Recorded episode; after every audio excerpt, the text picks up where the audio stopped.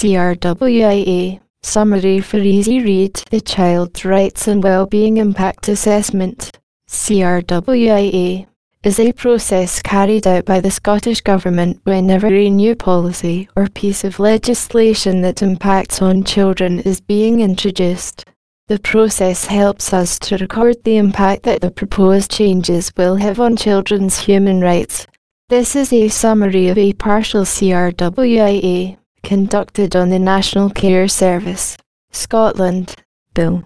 The findings are based on desk based research, independent analysis of consultation and stakeholder engagement feedback. The United Nations Convention on the Rights of the Child, UNCRC, sets out that children have the right to participate in decisions which affect them. During the National Care Service, NCS, consultation period, the Scottish Government consulted with children and young people, and stakeholders and organisations that represent them. The assessment found that children of families who receive health, social work and social care support will be impacted by the National Care Service, NCS.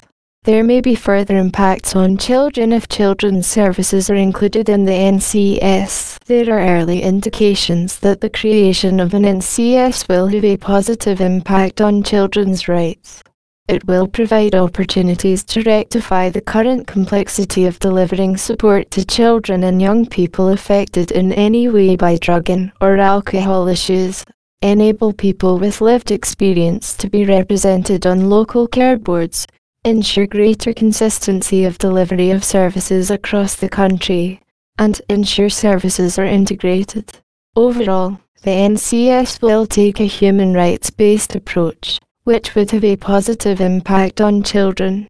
If the decision is taken that the NCS should include children's services, we believe that there would be a positive impact on the strategic aims identified, namely, address variation in access to and quality of services, move to a more consistent national approach, set standards of care and strategic planning, reduce variation in thresholds for services, improve accountability to ministers and shift focus to early intervention, improve alignment with community health services.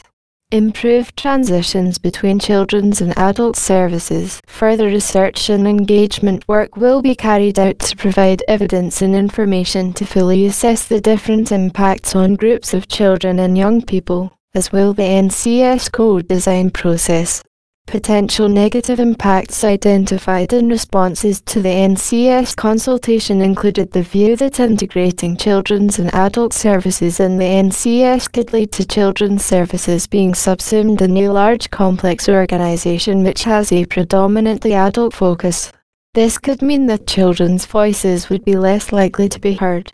Taking a co-design approach and further engagement with stakeholders and people with lived experience will help us to carry out a full assessment of negative impacts and how we can mitigate against them. End of recording.